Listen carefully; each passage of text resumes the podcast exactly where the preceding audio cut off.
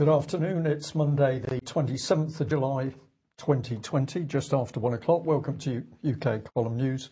Your host today, Mike Robinson, myself, Brian Gerrish, and we're delighted to be joined by David Scott, bringing us northern exposure from north of the border. And we're going to talk masks in a minute. Uh, you have one with you? Well, I certainly do. I, it's upside down. Yes, let's get it the right way up. There's a mask that I purchased, and I'll just say that on the packet, I was very interested to see it was reusable. I shouldn't wear it if it smelt. It said, uh-huh. put it to one side if it smells, um, put it in a ventilated place, or wash it. Don't use it near an open flame. Not suitable for children under 16 years old unless under adult supervision. Not for use in a medical environment or as a dust mask. Uh, replace it if it becomes too loose and it was made in China, so that good. should fill you with confidence. Good, that's good stuff. Well, I mean, aside from masks, of course, uh, we're not allowed to be obese anymore, Brian. And uh, uh, in fact, they're going to stop us being obese by banning advertising of foods that contain fat, sugar, and salt before 9 p.m. So that's going to solve the problem. I will be interested to see that actually when the power of some of the uh, the big uh, producers is brought to bear. Uh, well, they're claiming that they're going to fight these big producers, but I will uh, hold my suspend my disbelief until uh, we see the outcome of that. But in the meantime, uh, the Telegraph and the Mail and a whole bunch of others talking about the teachers' unions calling for compulsory face masks for school children.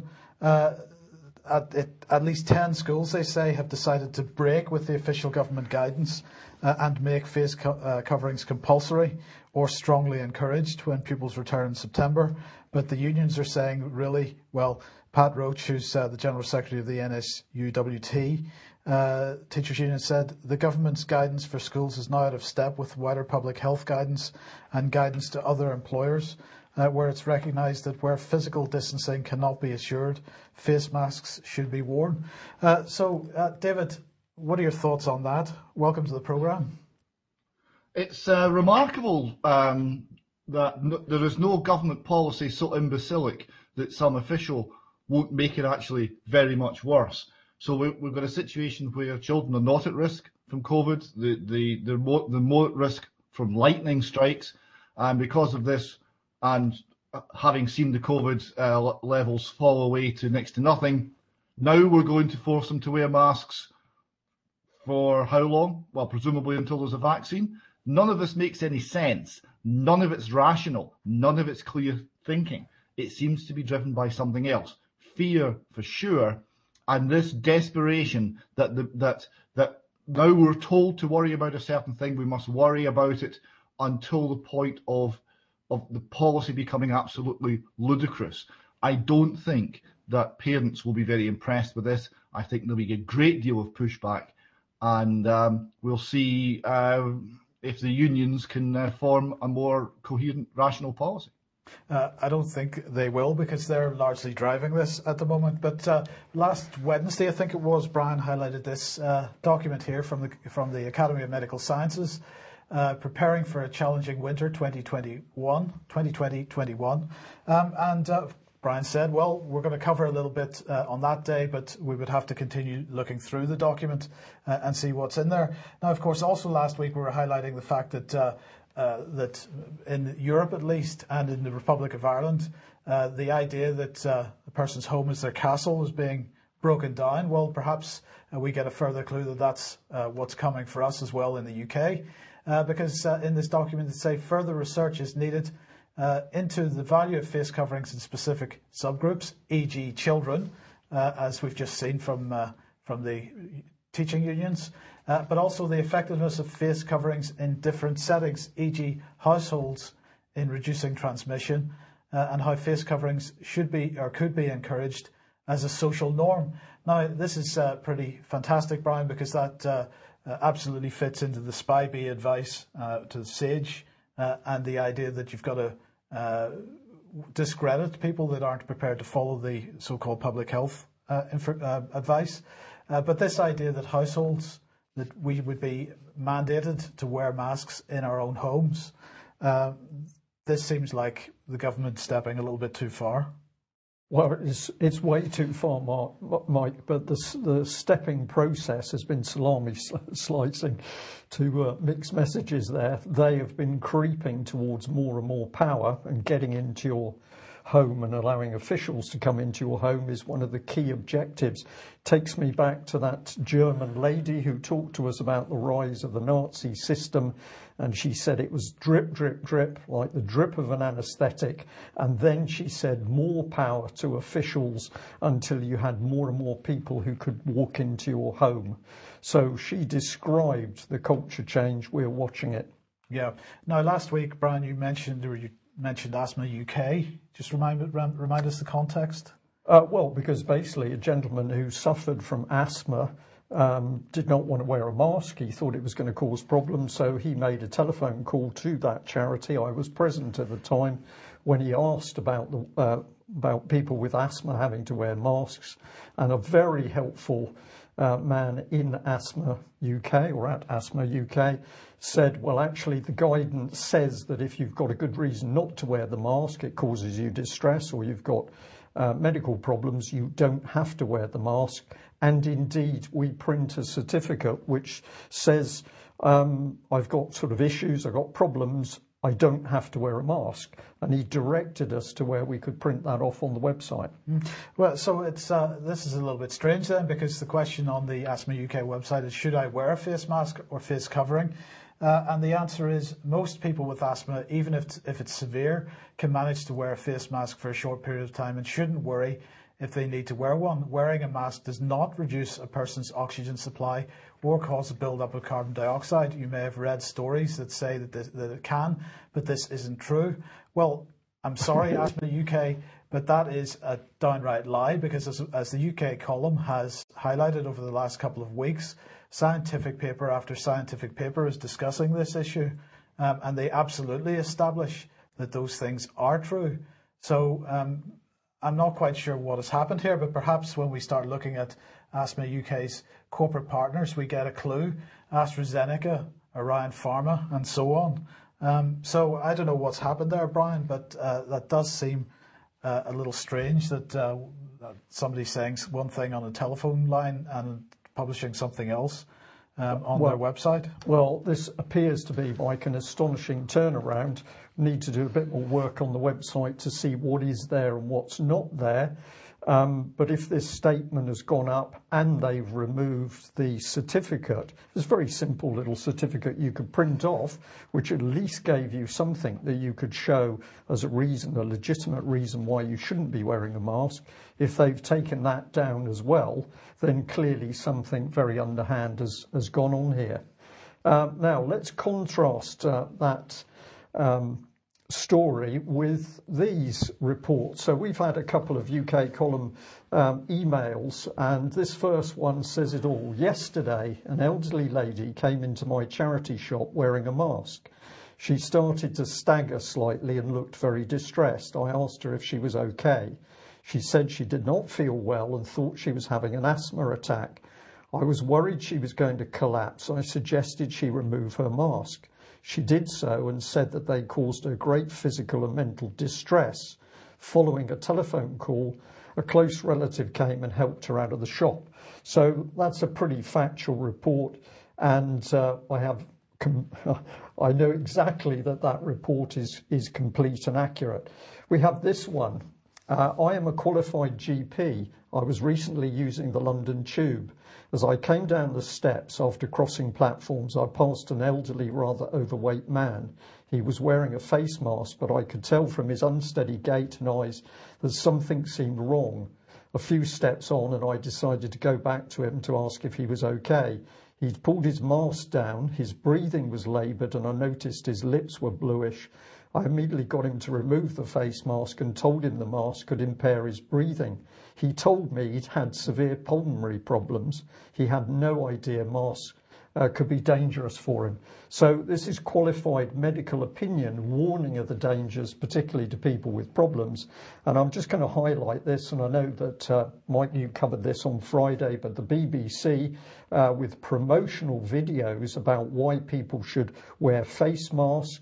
And in this clip, it, it stresses that you must make sure that the mask covers the uh, top of your nose and your mouth, and there should be no gaps, so it's under your chin.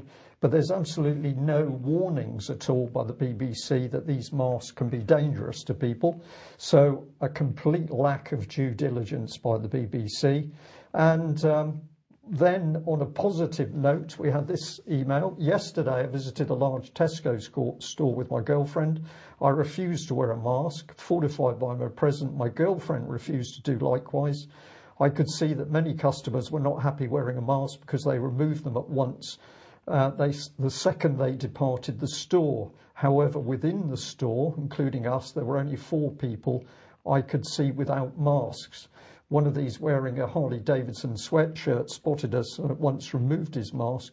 As I said to my girlfriend, it requires a leader to remove the sheep from their pen. So, um, dangers of masks uh, being reported by NHS staff themselves, and, uh, and yet they're being promoted with no warnings uh, by many organisations, including the BBC. Uh, and I noticed uh, that was another video where the colours chosen just happened to be the same colours as the Chinese, colours, flag. Yeah. Absolutely, uh, David. I find the uh, comment, the, the, revised comment from the Asthma UK uh, organisation very troubling. Um, I've witnessed on you know, videos on YouTube of people conducting experiments, putting on a mask and monitoring the level of O2 that they are breathing in. And they're getting something like um, 17 to 18%, and, and the, the, the, the, device they're using has an alarm going off. Um, UK requirements here for tunnelling, for oxygen deficiency. Um, at, at 19%, there's a high level alarm, BS 6164 2011 covers this.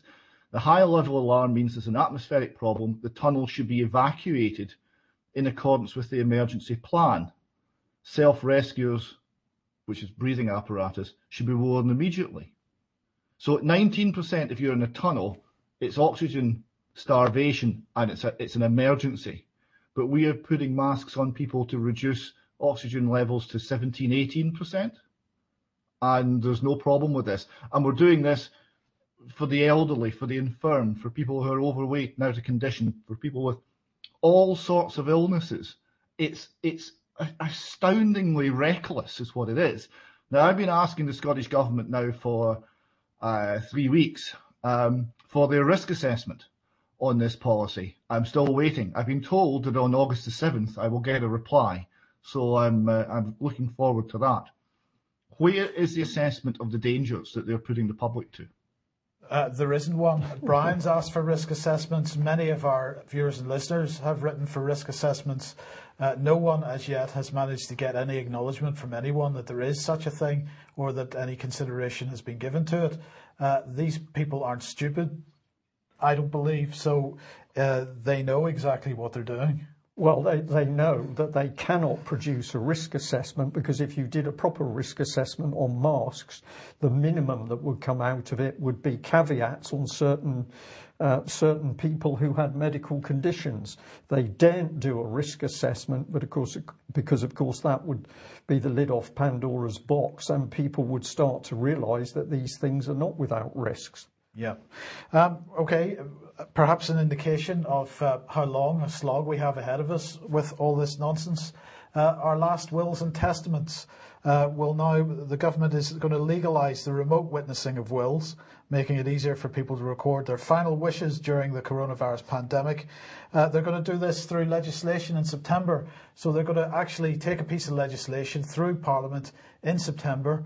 This is not, in other words, we're not coming out of this uh, emergency situation anytime soon because if they're bringing legislation of this type into Parliament in September, it's going to take several weeks to get it through.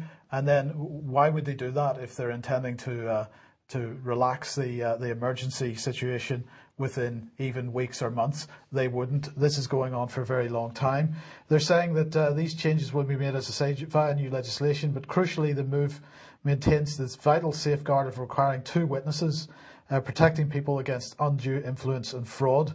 Uh, those witnesses won't be in the room at the same time that the will signed. They'll be on Skype or on Zoom or something like this. Uh, and the measures will be backdated to the 31st of January 2020.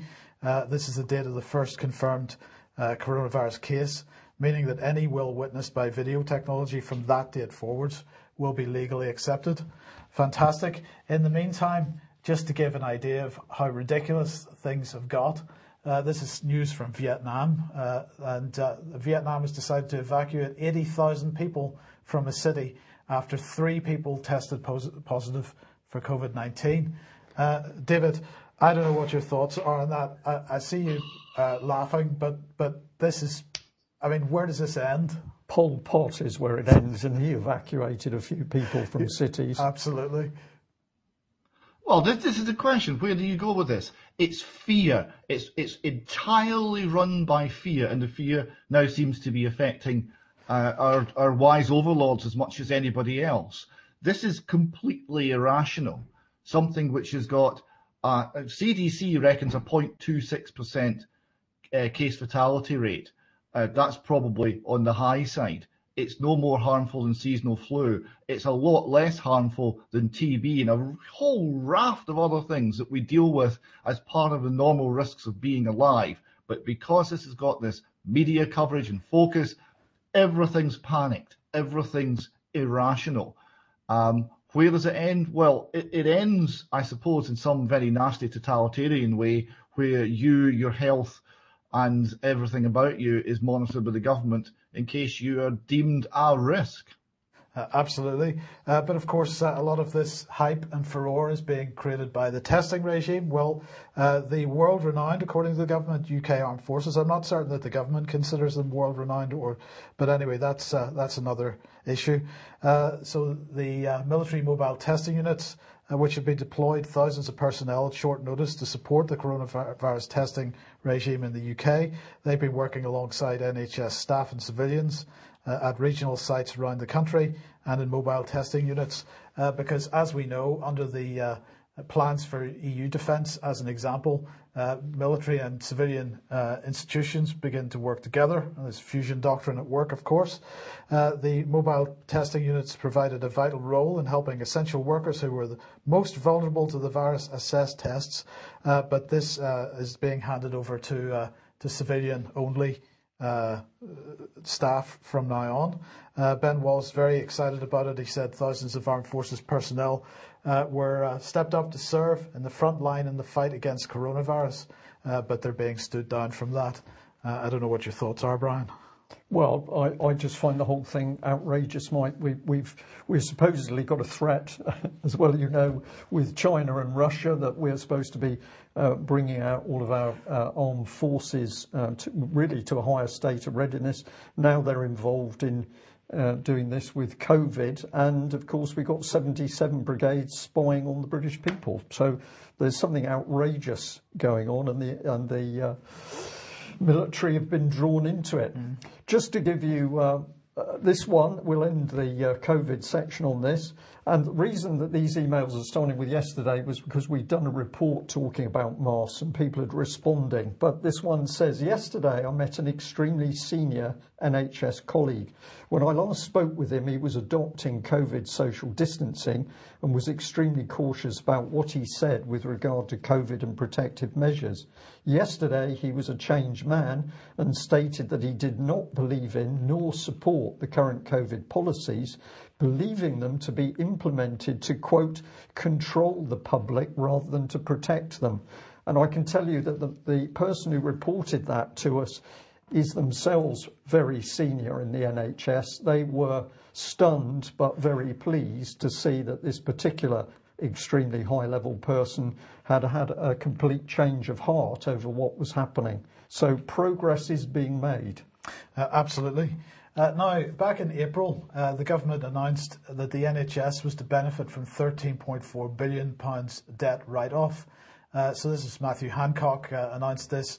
And the debt was to be written off on the 31st of March 2020. It was consisting of a combination of interim revenue debt, which included working capital loans and interim capital debt.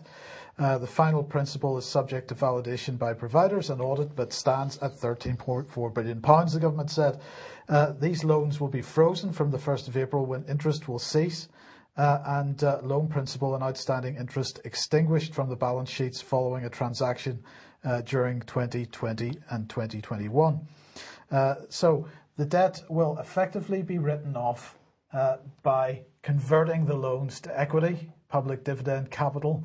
Uh, adjustments will be made to ensure providers' surplus deficit positions are not negatively affected by the debt write-off. The previous system saw trusts owe the value of the loan plus interest. Uh, David, this doesn't look like a debt write-off at all to me. In fact, it, looks like they're simply converting the debt into something else. And, you know, public dividend capital payments are made twice a year by, by trusts to the government. And in fact, uh, the way that it works is that the Department of Health is required by the legislation to make a 3.5% uh, return on all capital assets run and owned by the National Health Service, or the difference between assets and, and, and liabilities. Um, so uh, this seems to be part of that.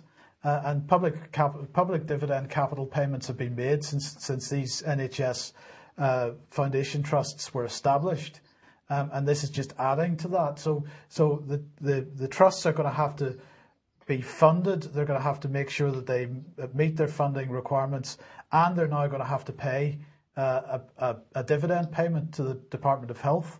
But we don't have to worry because uh, this is a, a, a write-off.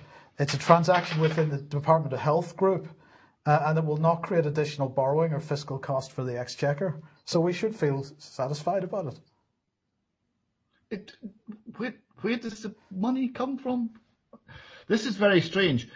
3.5% for a start, 3.5% dividend rate um, at a point where we have 0.1% Bank of England base rate. I would have thought that the, the, the NHS trust could actually borrow in the open market at less than 3.5%. Just saying. Um, so how much how much of that is actually then beneficial to them? Um, and it's all part. We'll see this in a minute. It's all part of the budget from the uh, from the Department of Health. Well, where did they get that sort of cash to suddenly write this off? I think there's more to find out here. Uh, but uh, but if the, if they're expecting uh, you know regular payments back from the trusts, then it hasn't really been written off at all, has it? Well, true, but they're taking that onto their books, so they're presumably taking it off of other lenders' books, so there's not been a transaction. How is this not adding to uh, government debt? This is this is very Mussolini-esque. Mussolini borrowed an awful lot of money, but it was none of it was on the official balance sheet of the state, um, and it, it, all went fine for a year or so, um, and and then it didn't. There seems to be um, a lot of borrowing that's not being accounted for. Uh, absolutely. Now, uh, of course, that was back in April. The reason that we're bringing that up again now uh, is because uh, you wrote to uh, the Scottish Government about this. Well, I tried to get a little more information because it, it, struck me, well, wait a minute, 13.4 billion is quite a lot of money. Um, I would have thought the Scottish Government would be screaming that we want our 9% of that or 10% of that under Barnett consequentials, but there hadn't been a peep out of them. I wondered why. So I asked them um, what was happening in Scotland, and this is the reply I got. Uh, so they, they, they said here, um, in response to your query, uh, this, the, the, the NHS territorial boards in Scotland received a clean financial slate in 2018-19 as part of the New Deal, um, uh, looking back to the 1930s again, announced by the Health Secretary. The write off in England uh, is managed within the Department of Health and Social Care budget, so there are no Barnett consequentials for Scotland. So we've, we've written off 13.4 billion in England, and it has, it's just within the, the normal operating budget. Now, that's quite strange though, because it happened in Scotland a year and a half before. That's what they're trying to suggest. That that answer suggests that the equivalent thing in Scotland and the writing off of debt happened in Scotland back in 2018 and uh, the, the, the, the, press release, which they linked to, uh, was titled A New Deal for NHS Boards, um, and it referred to a statement in Parliament by Ms Jeane Freeman, um, our, our, Communist uh, Health Secretary, uh, announced that the she announced that the NHS territorial boards will now be required to set forth finance improvement plans that break even over the three-year period. Current plans are assessed over one year. Uh, if this condition is met, boards will be offered the flexibility to underspend or overspend by 1% of the budget. and she also said that there's going to be a clean sheet here uh, and the Scottish Government will not seek to recoup brokerage paid to territorial boards in the fa- past five years. Brokerage is a strange term, not used correctly, I think, but they go on to define how they're understanding it, and they're saying brokerage is the is the difference between um, the, uh, the, their spending and their budget, basically their, their cumulative budget overspend for the past five years. So that's an operational write-off, an operational debt write-off. And the Herald reported this uh, as, a, as the SNP to write off 150 million pounds uh, of debt from Scottish hospitals. Now, this is uh, also quite strange because the pro rata 13.4 billion in England, in Scotland would be about 1.3 billion. So we're not writing off that. We're only writing off the operational part of it about a tenth. So it's not the same that's happened in Scotland, despite the Scottish Government trying to suggest to me that it was. In fact, 90% of the debt has not been written off in Scotland and is still there, um, which is all of the capital debt. So again, there are more things which are not particularly clear about this. Mm. Um, and uh, well, SNP to write off. So that was uh, the Herald reporting that. Yes, that was back in uh, October 2018. Um, that was the the the uh, reporting of this of the parliamentary statement, and the estimate at that point was it was 150 million, which is a far sight from uh, your pro rata from 13.4 billion in England. Yeah. Uh, okay, well, let's move on to more general economic news now. And uh, well, gold has hit a new high. Gold has hit a new high again. This time it's a new high in Britain and America. So this morning it passed £1,500 an ounce for the first time. Uh, and I point out before the Bank of England started to um, protect the value of our money and make sure it didn't lose its spending power, uh, an ounce of gold cost four pounds, four, right? So it's now 1500. That gives you a, a, good measure on how successful the Bank of England has been in protecting the value of our currency. Um, and uh, we've also got Zero Hedge here um, commenting that uh, the, the, spot gold soars to record high, so it's it's it's beaten the previous U.S. record high, uh, as the dollar free fall accelerates. So the dollar's going down, and gold's going up. Now this is very interesting. What's happening here? We've got many things happening here. So the uh, Zero Hedge quoted Jim Grant. Now Jim Grant is always um, a wise and sensible commentator on the, the lunacy that is the Fed. Uh, and he, he, he said, the Fed wants us to believe there, that there will be no inflation. Uh, we have America's fastest peacetime money growth coexist, coexisting with an all-time 4,000 year record low in interest rates. It's the most curious and troubling juxtaposition there. So he's making the point that there has never been a time like this. But don't the Fed saying, don't worry, we have the technology, it will always it will all be fine. And then Zero Hedge put forward this very interesting chart.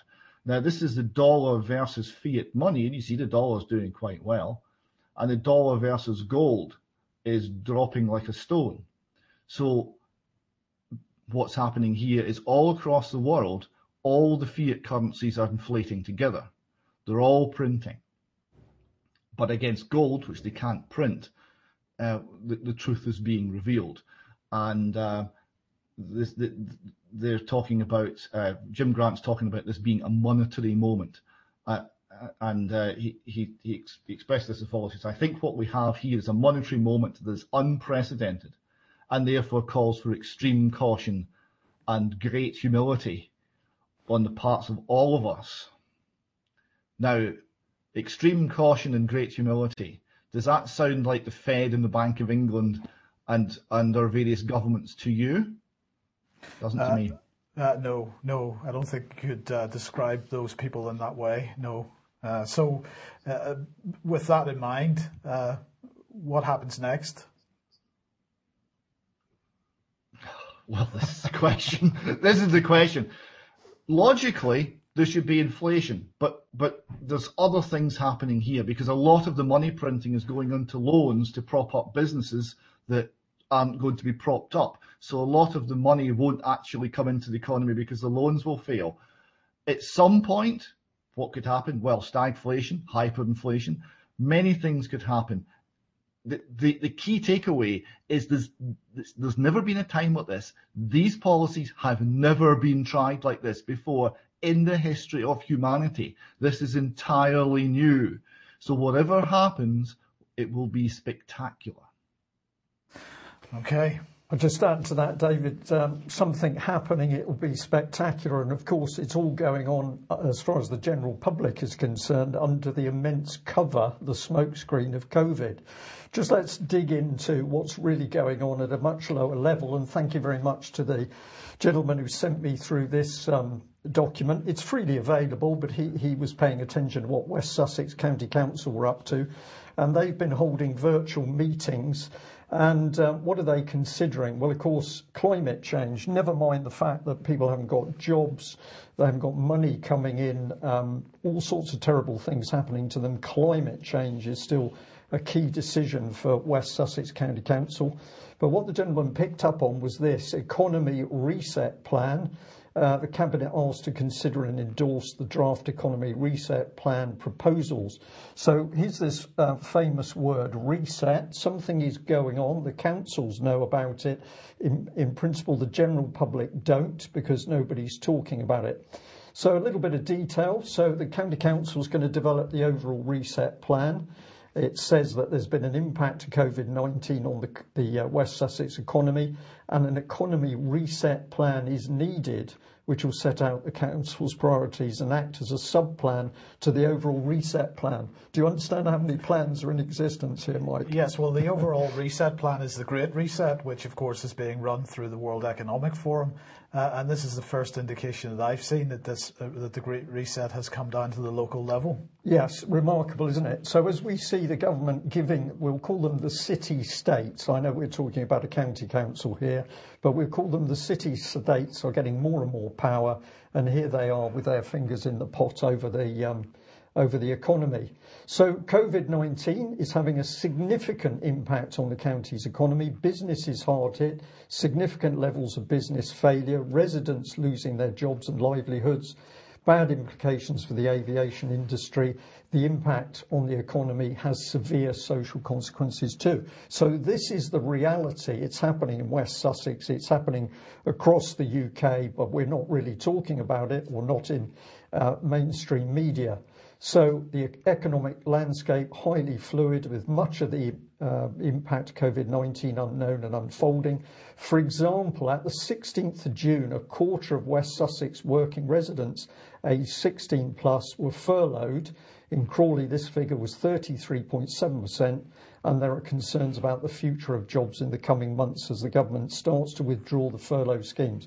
This is the reality of what's going on in the country.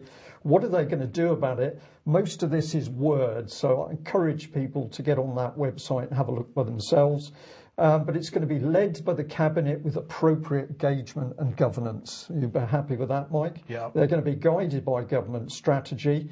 Uh, they're going to be focused on the outcome of partnership working. So this uh, WSCC is all part of their partnership workings.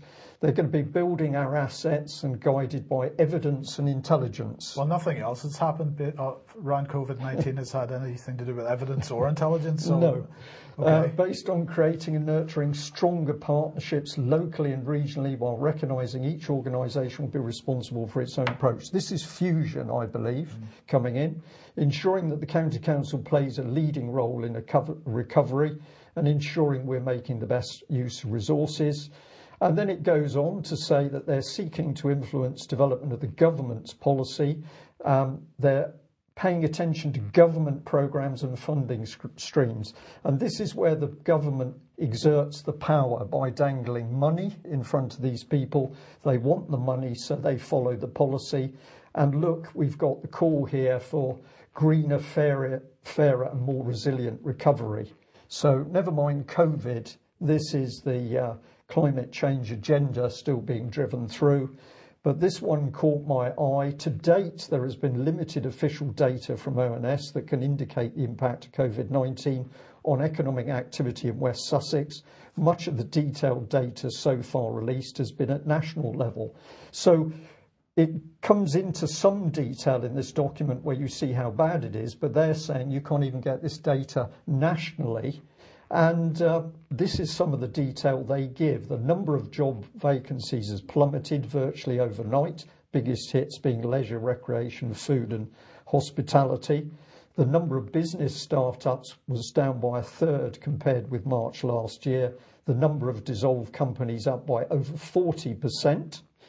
And uh, hospitality, aviation, leisure, the most vulnerable. Crawley is the most impacted area, and the care sector is fragile and under considerable pressure, including uh, through workforce challenges. Coastal towns likely to be at risk, higher levels of deprivation, the employment and skills landscape are being severely impacted, including opportunities for school leavers, funded pre-employment, apprenticeships, the impact on higher education, graduate employment, considerable increases in unemployment. And it says, it goes on to say that unemployment levels are increasing dramatically with the only real-time data showing a 96% increase. Mm. And yet none of this is coming across on national media and I just want to highlight it with the BBC here. So here's their web page from first thing this morning. And as you scrolled through it, utter dross, mainly about COVID 19, not one single comment about the economy and jobs, nothing at all. So 4.6 billion. But suddenly, about an hour, a little bit over an hour ago, this um, article popped up. The UK economy could take four years to recover, um, but nobody's too sure what's going on. There's no detail in it. Um, but apparently, we might get a slight rise in unemployment. Well, we've just seen that this is a complete lie. The economy will shrink by 11.5% this year. David, very quickly, because I just want to give two further quotes. Uh, we've seen the economy decimated, and yet the BBC is trying to tell us, well, it might shrink by 10 odd, 11%. This, this yeah, is probably. The, the, the, BBC have ceased to be of any real use. Uh, they're just, they're just a, a, actually a waste of time to go to the website now. I did, I thought that was a very interesting uh, analysis from, from West Sussex. So their, put their principle is central planning. That'll fix things uh, we're going to have uh, public-private partnerships because fascism fixes things. Uh, it's going to be evidence-based, which means we have no theory of what we're doing. Um, it's going to be local and regional because that's what we're meant to be doing. And government is the solution. And I would suggest that all of those things are in fact not only wrong, but actively harmful actively harmful. Well, just to put the seal on what we've what we've covered in this section, here's Andrew Haldane, um, chief economist, of the Bank of England. The UK economy has clawed back about half the fall in output it saw during the peak of coronavirus lockdown there's been a V-shaped bounce back. Now, apparently, a V-shaped bounce back is supposed to be a good thing. Well, but but, but it's completely not happened. It's completely not happened. Thank you for that, Mike. So, so the BBC article just full of what is clearly untruth. Mm. Uh, I think lies is the correct word. Unsurprisingly, this is Mark Greg- Gregory, Ernst and Young chief economist. Unsurprisingly, without hard data, a wide range of views on the performance and outlook for the UK economy emerge. Ah, right. So, so Andrew Haldane just made it up?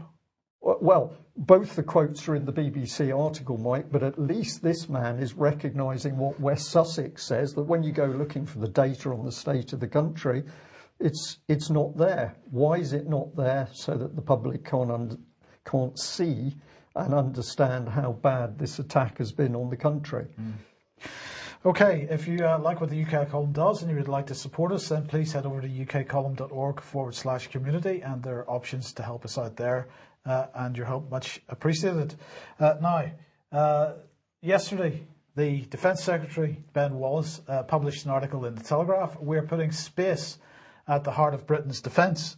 Uh, that's fantastic news. he said this. Um, he said, This week we've been reminded of the threat Russia poses to our national security. That, of course, he's referring to the Russia report. Uh, we've got to keep in mind who, who provided evidence for the Russia report.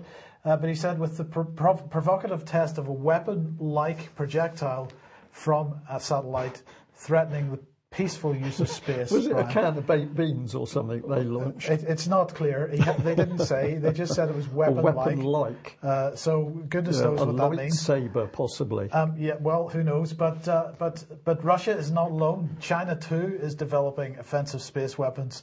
And both nations are upgrading their capabilities because Russia and China are pressing ahead with this stuff and the West isn't doing anything. So the United States, UK, they're not involved in this at all. They only want to see the peaceful use of space. Of course they do. Well, the Chinese are really starting to ask questions about what's going on. So before we come back to Russia, we'll just mention this article from uh, uh, Global Times. Of course, Global Times uh, spoke effectively uh, a mouthpiece for the Chinese government. Uh, so it's fair enough, though, because this is what they say. How far will the current China-US conflict sorry, confrontation keep going? Uh, will a new Cold War take shape? Will there be military conflicts? Uh, and will the possible clashes evolve into large-scale military confrontation between the two?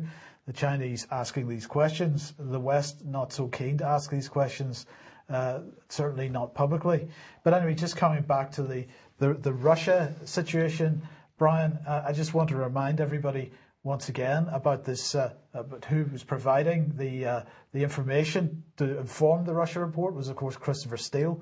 Uh, and uh, we've reported this already, but we'll mention it again. Uh, Lindsey Graham had seen the FBI transcript uh, of, of evidence for the Steele dossier that was that started the whole RussiaGate Trump situation, and he said the FBI transcript reveals that the primary source of Steele's election reporting was not some well-connected or current former Russian official, but a non-Russian based contract employee of Christopher Steele's firm. Well, in fact, uh, it's now come to light who that person was. And if you want to find out more, have a look at uh, Real Clear Investigations. Uh, meet the Steele dossier's primary subsource, fabulous Russian uh, from De- Democrat think tank, whose boozy past the FBI ignored. Uh, so this uh, person on the screen here is Igor Izzy Danchenko. He's Ukrainian. Uh, and uh, he's a paid employee or was a paid employee of Christopher Steele's Orbis Business Intelligence. Uh, he lives in the U- United States. Uh, he's associated with the Brookings Institute, and uh, he, in the past, according to this article, was arrested, jailed, and convicted on multiple public drunkenness and disorderly conduct charges in Washington. A 2013 dr- drunkenness case against him was prosecuted by Rod Rosenstein, who ended up signing one of the FBI's dossier based wiretap warrants as Deputy Attorney General in 2017. Uh, interview notes from a 2017 FBI interview with Danchenko report uh, that he confessed he had no inside line to the Kremlin and was clueless when Steele hired him in March 2016 to investigate ties between Russia and Trump uh, and his campaign manager. And they say that desperate for leads, he told the FBI he turned he turned to a ragtag group of Russian and American journalists, drinking buddies, including one who'd been arrested on pornography charges. Uh, he mentions uh, Strobe Talbott, a former Clinton administration official uh, who was president of Brookings, uh, passed along a copy of his anti-Trump dossier to Fiona Hill, who worked closely with Izzy and later joined the Trump administration National Security Council. Uh, Talbott's brother-in-law is Cody Shearer, another old Clinton hand, uh, who disseminated his own dossier in 2016.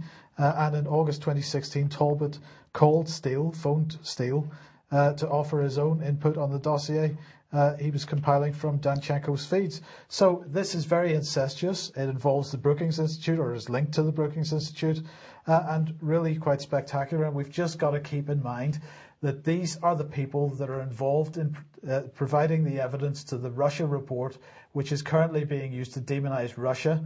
And it, Christopher Steele also wrote a dossier, if you remember a couple of weeks ago, on Huawei and China.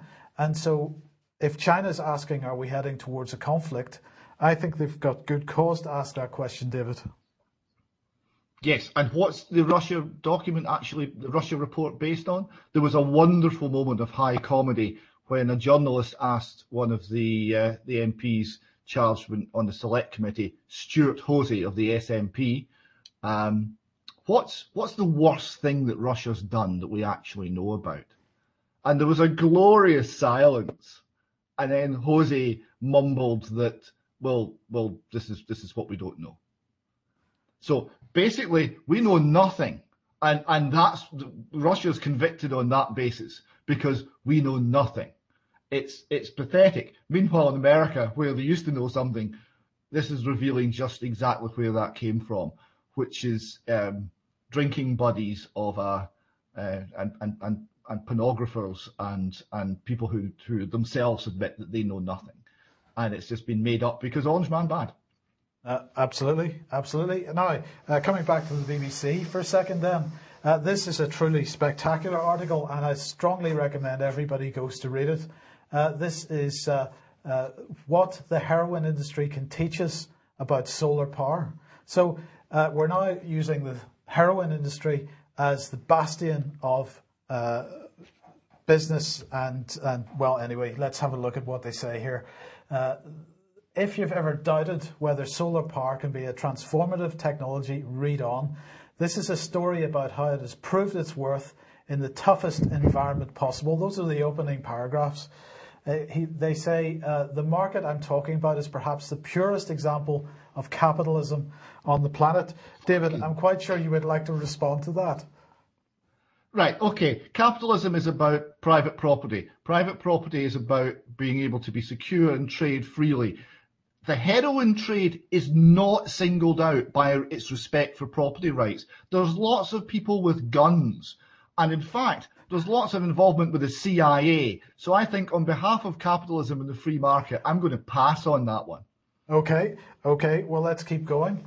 Uh, he says this according to the UN body responsible for tracking and tackling illegal drug production, the UNODC, almost 80% of all Afghan opium now comes from the southwest of the country including Helmand. Now, we have covered this extensively over the years. First of all, the UNODC, I would argue, is not the body responsible for ta- tracking and tackling illegal drug production.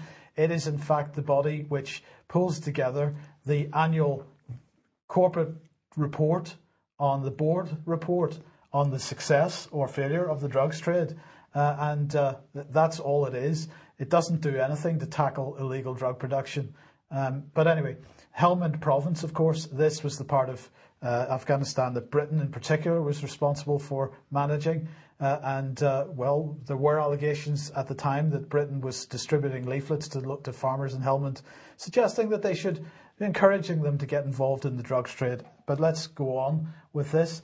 Uh, that means pretty much two thirds of the global supply coming from Afghanistan. So not the kind of place you would expect to be the forefront of efforts to decarbonize the economy. David, Afghanistan, drugs trade, this is the forefront of efforts to decarbonize the economy. It is the world's best example of a green economy on the planet. I mean, how can you do better than that? It's, it's remarkable. I mean, I'm not watching the BBC or, or, or reading their website. I'm going to start again. This this is the funniest thing that I've seen in a long time. This this is the best example they've got of the green economy. It's outstanding. Absolutely. Well, when you've got 4.3 billion pounds to play with, of course you can produce uh, excellent material like uh, this. Uh, absolutely, absolutely. So let's have a look at the uh, World Drug Report. It was released about a, a, month ago for 2020 from the UNODC, uh, and of course, uh, as usual, we will bring up the the graph which shows opium production opium poppy cultivation around the world, and the dark green uh, bars there are Afghanistan. Uh, and uh, we need to point out, as in fact the BBC did on the article, so they did one thing right. Of course, production stopped during Taliban control in 2001, restarted again following the US led invasion. Now, of course, the Taliban. Sorry. Uh, involved in opium production since then because uh, they have used it to, to uh, uh bring in revenue for themselves. But when they were in control of Afghanistan, they stopped, effectively stopped opium production. Uh, what else have we got here? Uh, op- this is the uh, opium production and quantities of opium, seized graph. So this gives us a clue about what a great job the UNODC does. Uh, because what are they looking at here?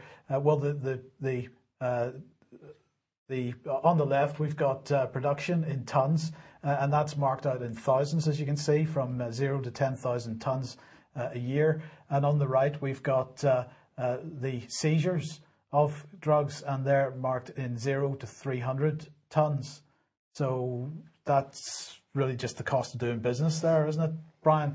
But anyway, uh, it gets better because uh, just to reinforce the point about Helmand, this is from the, the most recent Afghan Afghanistan opium survey.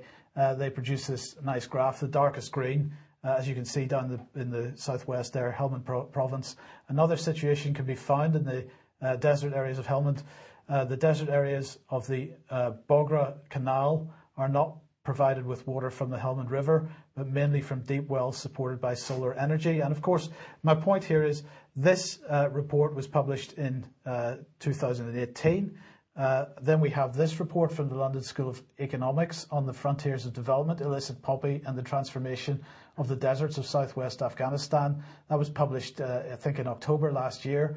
Uh, and this is saying even in the wake of repeated low yields between 2010 and 2014, and fluctuating opium prices, farmers in these former desert areas, as Helmand is talking about, adapted and innovated, exploiting herbicides and solar power technology to reduce the cost of opium production and further increase the amount of land under agriculture. So this was published in, I think, October 2019.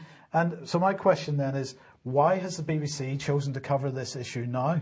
Uh, it's very interesting because, because it's being talked about by both the UNODC and the London School of Economics and other, and I think The Economist published something in the past.